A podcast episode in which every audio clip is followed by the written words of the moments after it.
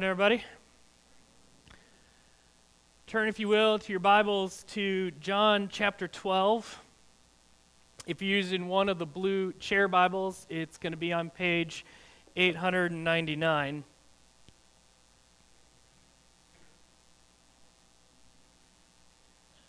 As you turn there, I want you to think about this general truth, that when a conversation is at a time of transition, or for whatever reason you know it's going to be your last conversation with someone, there is extra weight to it. Okay, we see this throughout our lives. You think of times of transition, so we always try to get at graduations. You want to get a speaker who will sort of impart that last piece of wisdom to the students. You think of, for many of you, the times when your kids have moved out of the house or when your grandkids move away for whatever reason.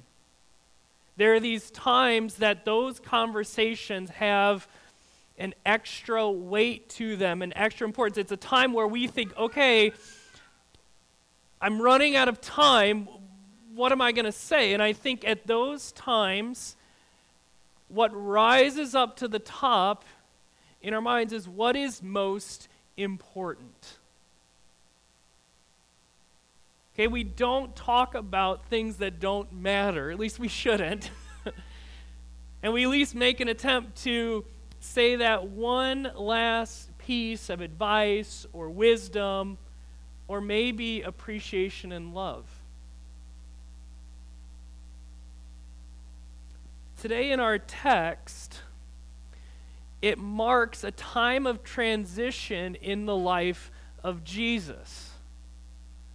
The verses that we are going to look at today are the last words recorded by John of Jesus' public ministry in this gospel.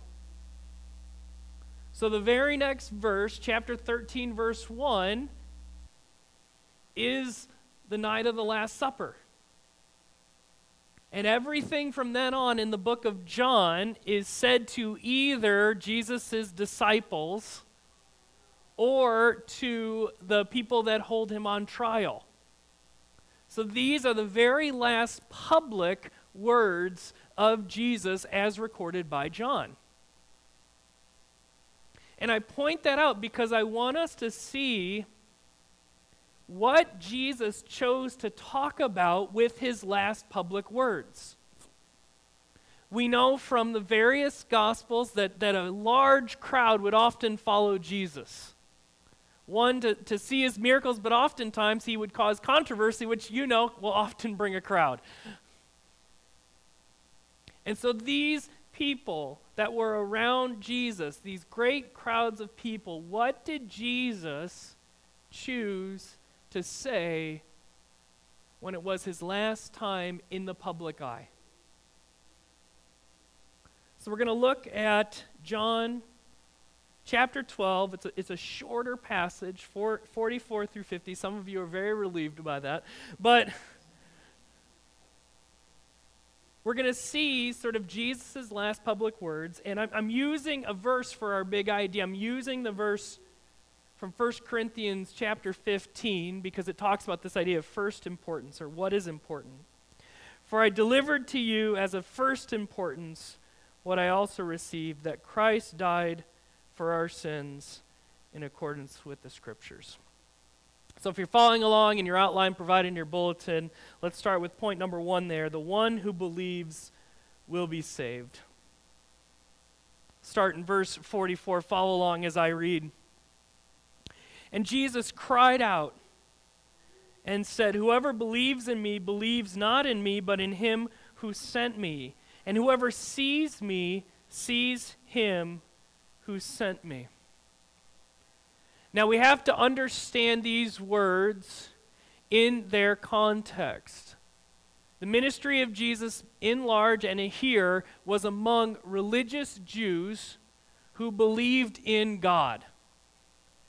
And so primarily Jesus talks about himself, and we see this a lot in John's Gospels, as the promised Savior sent by God. And so if you want a relationship with that God you claim a relationship with, if you believe in that God, you will place your personal trust in Jesus. And so he says in verse 44, whoever believes in me believes not in me, but in him who sent me.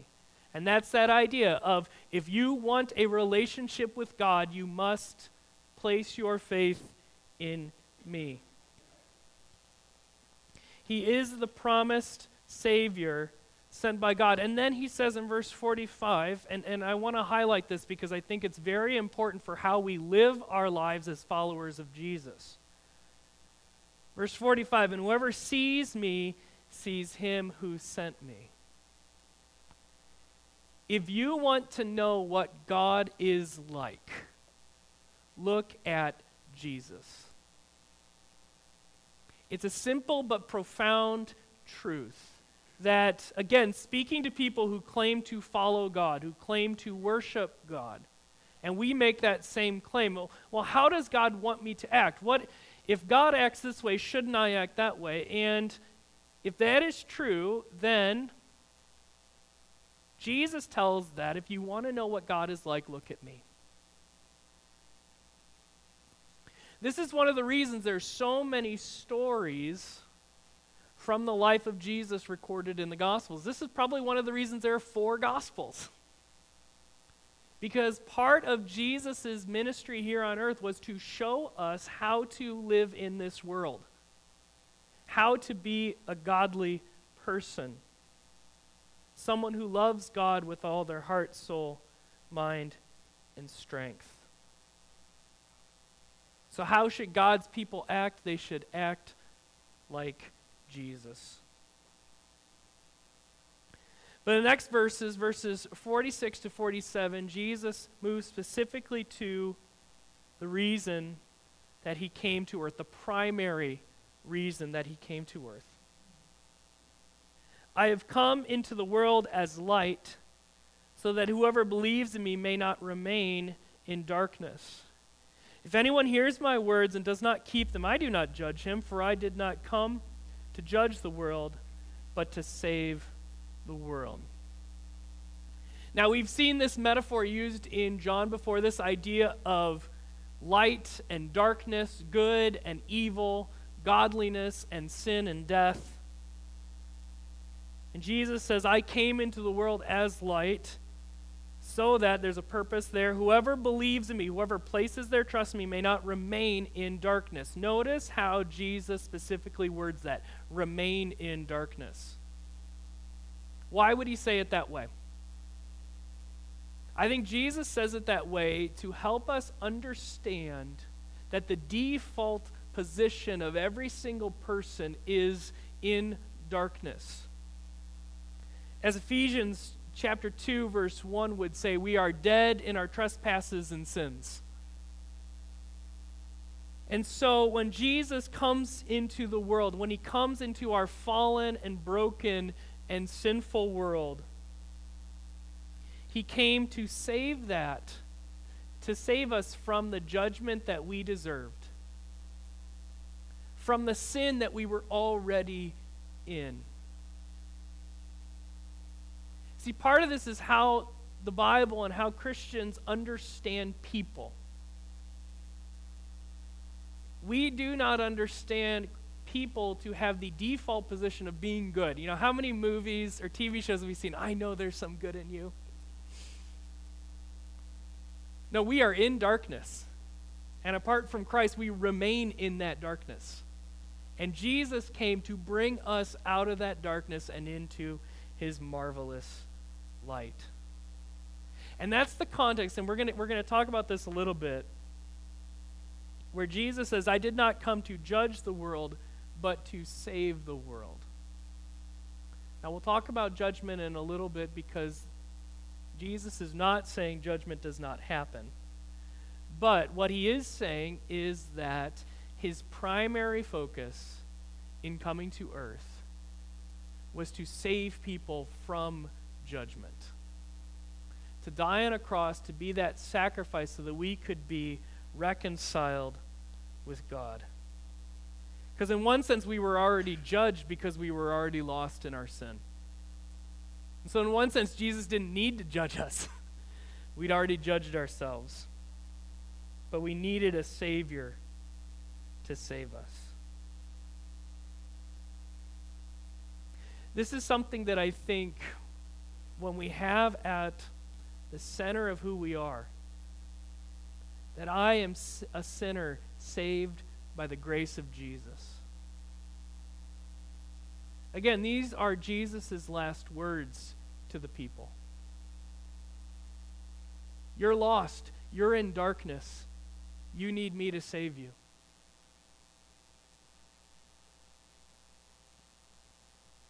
But judgment is real, and that's the other side of the coin that Jesus talks about in these verses. Let's look at verses 48 to 50. Again, if you're using the outline in your bulletin, the one who rejects will face judgment. Verse 48, the one who rejects me and does not receive my words has a judge. The word that I have spoken will judge him on the last day. For I have not spoken on my own authority, but the Father who has sent me has himself given me a commandment, what to say and what to speak. And I know that his commandment is eternal life. What I say, therefore, I say as the Father has told me. There is judgment. That is a real and sober truth from the Bible. Those who reject Christ, those who do not place their faith in Jesus, those who do not follow Jesus in faith and obedience, do face death. Verse 48, the one who rejects me and does not receive my words has a judge. It is a sober reality, but it is a reality nonetheless. And that judgment will come, again, the end of verse 48. The word that I have spoken will judge him on the last day. Again, in the Bible understanding of time, there is a last day. It is a day where all will stand before the great white throne of judgment, as Revelation tells us, and will give account of their lives.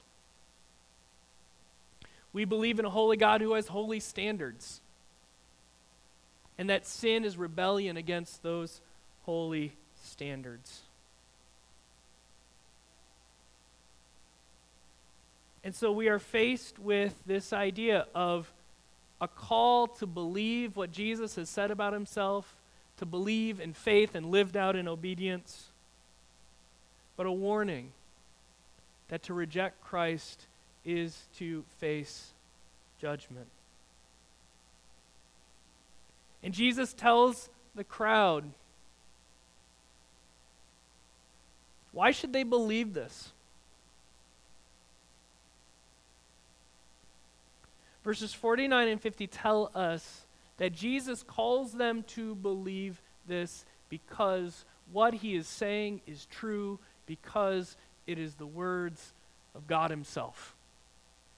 Look at verses 49 and 50. For I have not spoken on my own authority, but the Father who sent me has himself given me a commandment, what to say and what to speak. And I know that his commandment is eternal life.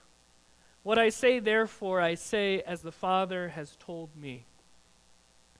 Again, within the context of preaching to religious Jews, Jesus is saying, okay, you don't want to believe me?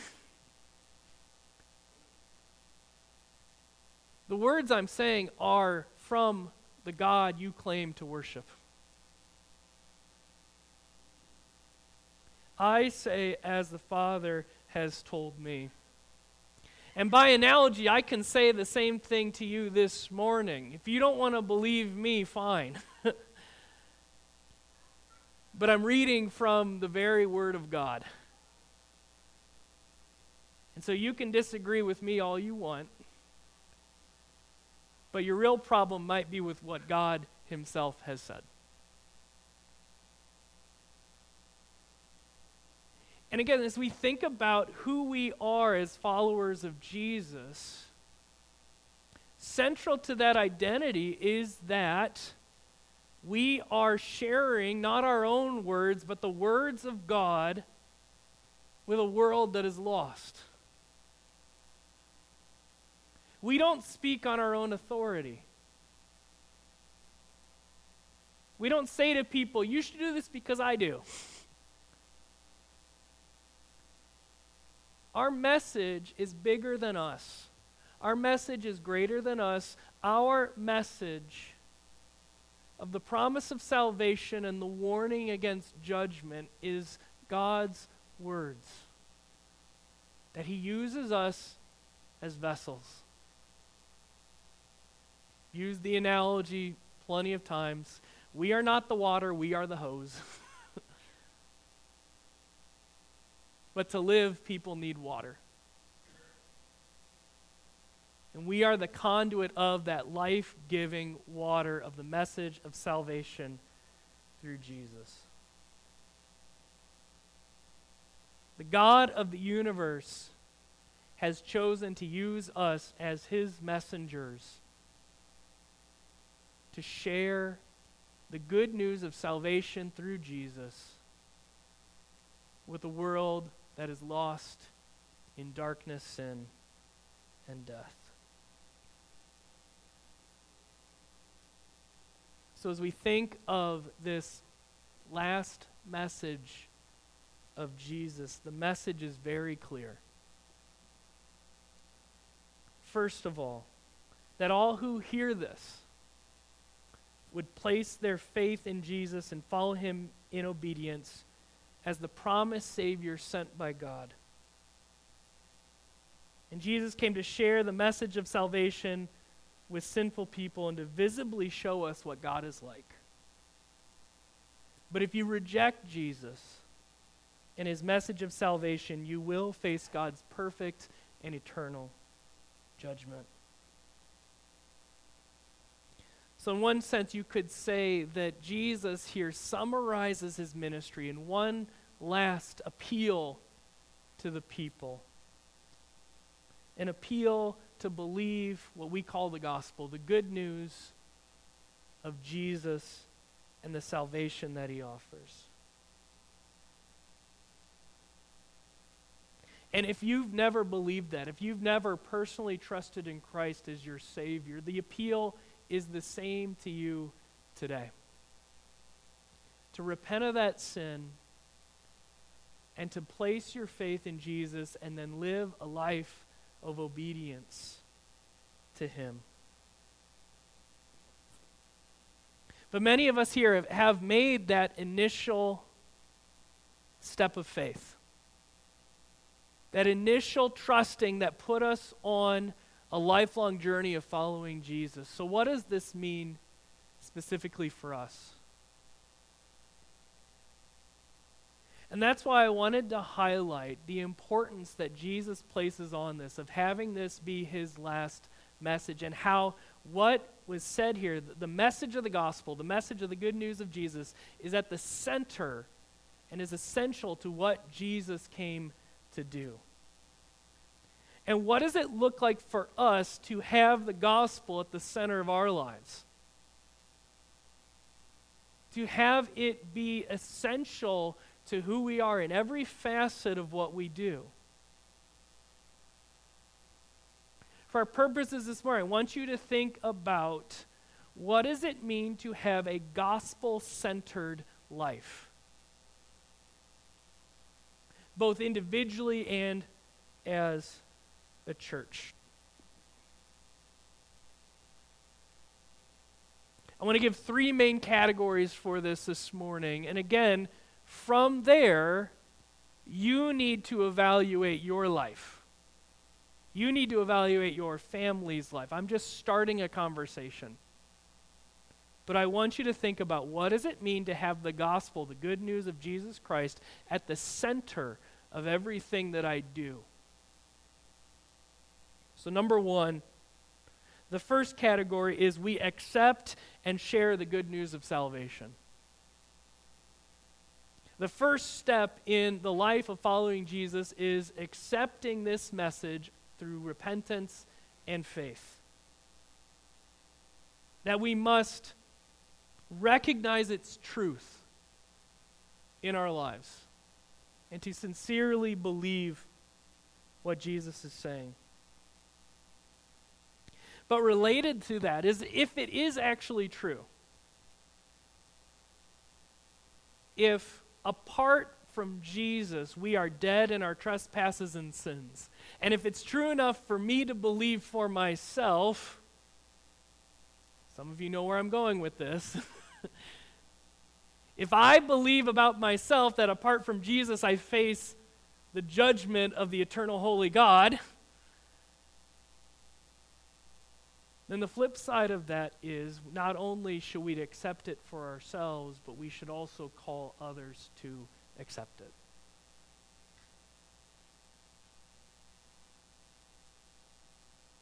If we actually believe that we are sinners in need of saving from God's judgment, then I would argue it is cruel not to share. Again, think about that. If Jesus is the only way to be saved from eternal judgment, you either don't actually believe that, or you're okay with people facing eternal judgment.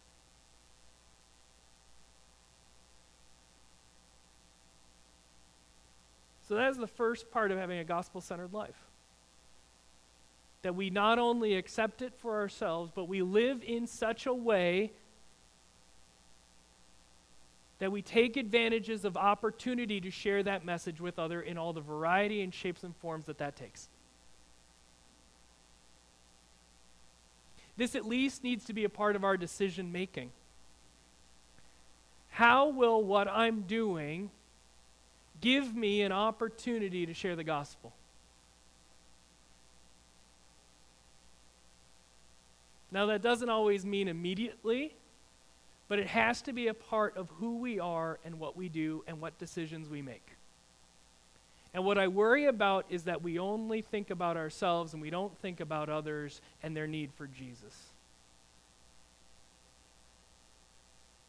And that's connected to my second category. The second category of a gospel-centered life is we would allow the gospel to change our relationships and how we interact with others. If the gospel, if the good news of Jesus is at the center of my life, that will change how I relate to others.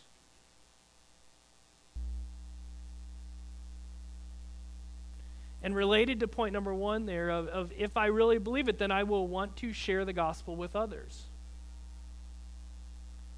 It will cause me to care about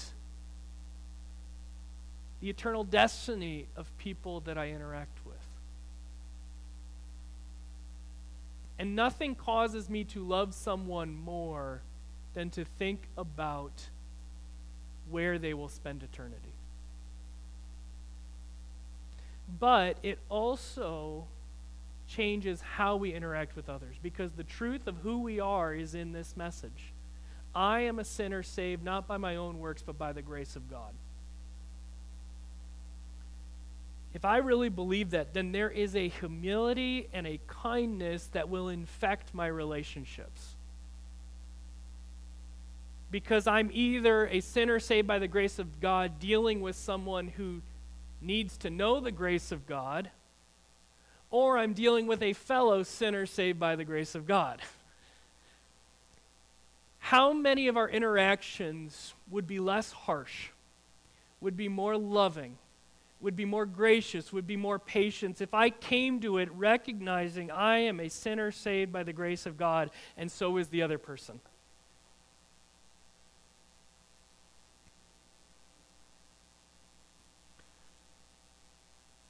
How I would be able to put any privilege that I have. I'd be more readily able to set that aside when I recognize that at my core I am a sinner saved by the grace of God.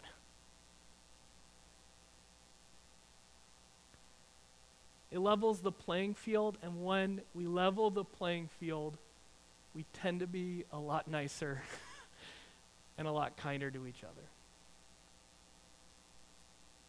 The gospel at the center of our lives kills the idols of selfishness and consumerism, which so easily infect who we are. And when we believe the gospel and make it important, it changes how we relate to a people in a way that brings glory to Jesus. So when the gospel is at the center of my life, I'm more asking, how do I glorify and worship Jesus through my interaction with this person? How many interactions would that change? That I want Jesus to be proud of how I dealt with that person. That how I interact with people, whether at work or in my neighborhood or at the store, that is about making much of Jesus. Doesn't that give more weight to what we do? Doesn't that make how we relate to others that much more important?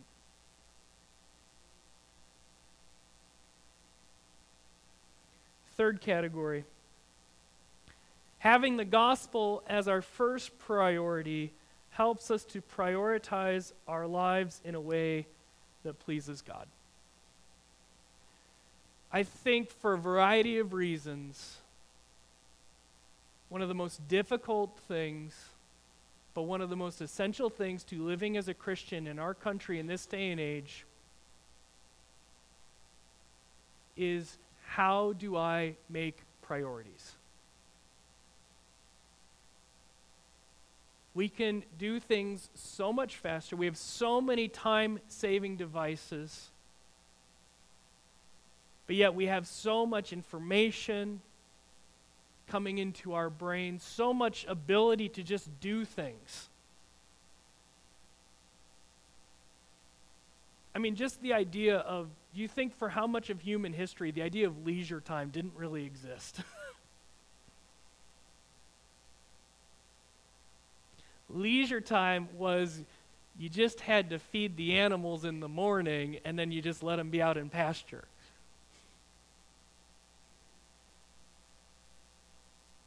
How do you make decisions? And we've talked about this for the last couple weeks. But are we asking questions of, what does Jesus want me to do? What decision does Jesus want me to make? How will this decision affect my ability to serve others or to share the gospel with others? How is the way that I'm spending my money allowing me to be Jesus to my neighbor? Do you see, when we have the gospel at the center, it is able to positively infect everything. But it has to be first. And then everything else that is important, because there are many important things. But they get their proper level of importance. And we need to make Jesus the first priority so that in all of our decisions we say, what decision does Jesus want? What brings him glory? What decision do I make? Well, be loving to others. What decisions do I make will be about spreading the gospel and enlarging the kingdom of God? This is what happens when we make important what Jesus makes important. Jesus has shown us in this passage today what is important, what is of first importance. That he came to this world, lived among us, experienced life in all its facets. He came to show us what God is like, but ultimately all of that was done so that he would die in our place and rise again so that we could be forgiven, reconciled to God, and have the hope of eternal life. We want to live out the words of Jesus and the summary words of the Apostle Paul. For I delivered to you as of first importance what I also received, that Christ died for our sins in accordance with the Scriptures. Let's pray.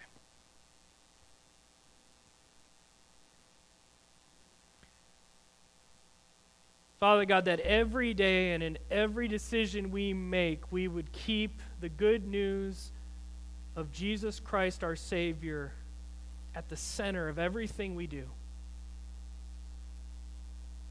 That we would acknowledge that we are in need of a Savior and place our trust in Christ. That in every interaction we have with people and in every relationship, that the gospel would be at the center. And that in every priority and every decision,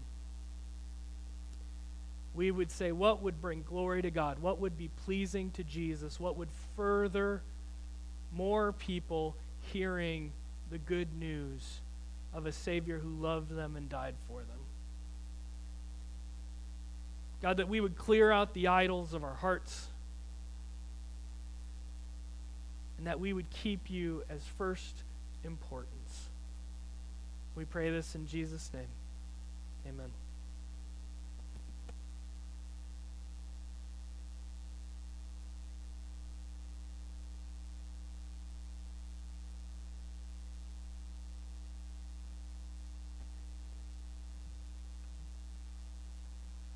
Stand with us.